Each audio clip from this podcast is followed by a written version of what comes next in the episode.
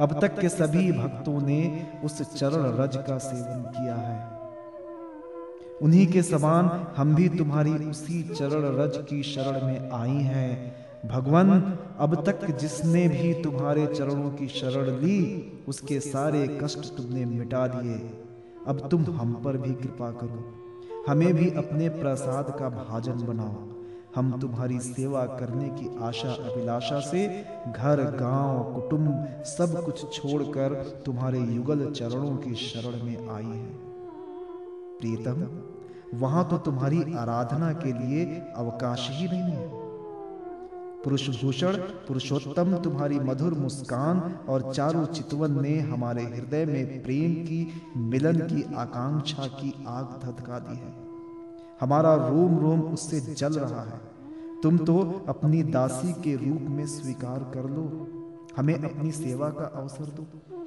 प्रियतम, तुम्हारा सुंदर मुख कमल, जिस पर घुंघराली अलके झलक रही हैं, तुम्हारे ये कमनीय कपोल, जिन पर सुंदर सुंदर कुंडल अपना अनंत सौंदर्य बिखेर रहे हैं, तुम्हारे ये मधुर अधर, जिनकी सुधा सुधा को भी लजाने वाली है, तुम्हारी ये नयन मनोहारी चितवन जो मंद मंद मुस्कान से उल्लसित हो रही है, तुम्हारी ये दोनों भुजाएँ जो शरणागतों को अभयदान देने में अत्यंत उदार हैं, और तुम्हारा ये वक्ष स्थल जो लक्ष्मी जी का सौंदर्य की एकमात्र देवी का नित्य क्रीड़ा स्थल है, देखकर हम सब तुम्हारी दासी हो गई प्यारे श्याम सुंदर, तीनों लोकों में भी और ऐसी कौन सी स्त्री है जो मधुर मधुर पद और आरोह अवरोह क्रम से विविध प्रकार की मूर्छनाओं से युक्त तुम्हारी वंशी की तान सुनकर तथा इस त्रिलोक सुंदर मोहिनी मूर्ति को जो अपने एक बूंद सौंदर्य से त्रिलोकी की सौंदर्य का दान करती है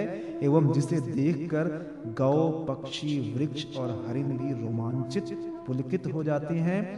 अपने नेत्रों से निहार कर आर्य मर्यादा से विचलित न हो जाए। कुल कान और लोक लज्जा को त्याग कर तुम में अनुरक्त न हो जाए।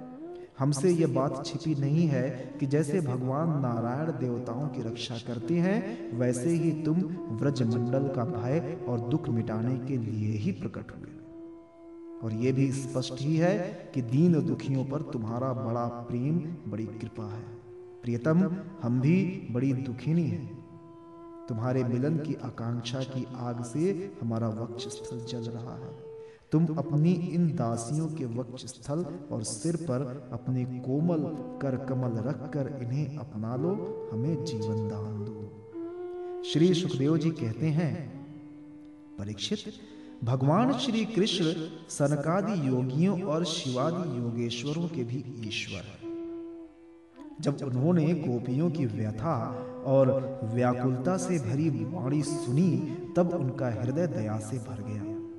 और यद्यपि वे आत्मा राम हैं अपने आप में रमण करते रहते हैं, उन्हें अपने अतिरिक्त और किसी भी वाह्य वस्तु की अपेक्षा नहीं है, फिर भी उन्होंने हंसकर उनके साथ क्रीड़ा प्रारंभ की। भगवान श्री कृष्ण ने अपनी भावभंगी और चेष्टाएँ गोपियों के अनुकूल कर दी, फिर भी वे अपने स्वरूप में ज्यो के त्यों एक रस स्थित थे, अच्युत थे।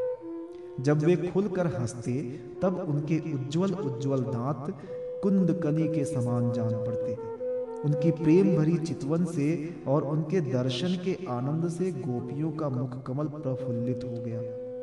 वे उन्हें चारों ओर से घेर कर खड़ी हो गई। उस समय श्री कृष्ण की ऐसी शोभा हुई, मानो अपनी पत्नी तारिकाओं से घिरे हुए चंद्रमा ही हो। गोपियों के शत शत यूथों के स्वामी भगवान श्री कृष्ण बैजंती माला पहने वृंदावन को शोभायमान करते हुए विचरण करने लगे।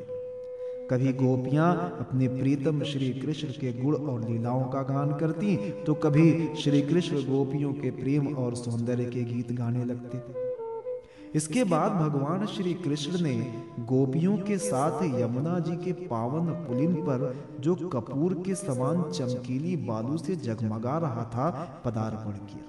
वो यमुना जी की तरल तरंगों के स्पर्श से शीतल और कुमुदिनी की सहज सुगंध से सुवासित वायु के द्वारा सेवित हो रहा था। उस आनंद प्रद पुलिन पर भगवान ने गोपियों के साथ क्रीड़ा की।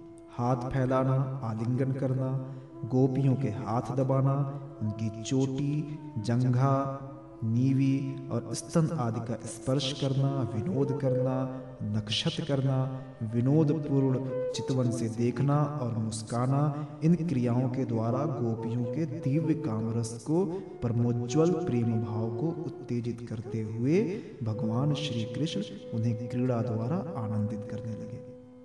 उदार शिरोमणि सर्वव्यापक भगवान श्री कृष्ण ने जब इस प्रकार गोपियों का सम्मान किया, तब गोपियों के मन में ऐसा भाव आया कि संसार की समस्त स्त्रियों में हम ही सर्वश्रेष्ठ हैं, हमारे समान और कोई नहीं।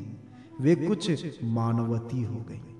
जब भगवान ने देखा कि इन्हें तो अपने सुहाग का कुछ गर्व हो आया है और अब मान भी करने लगी हैं तब वे उनका गर्व शांत करने के लिए तथा उनका मान दूर कर प्रसन्न करने के लिए वहीं उनके बीच में ही अंतर ध्यान हो।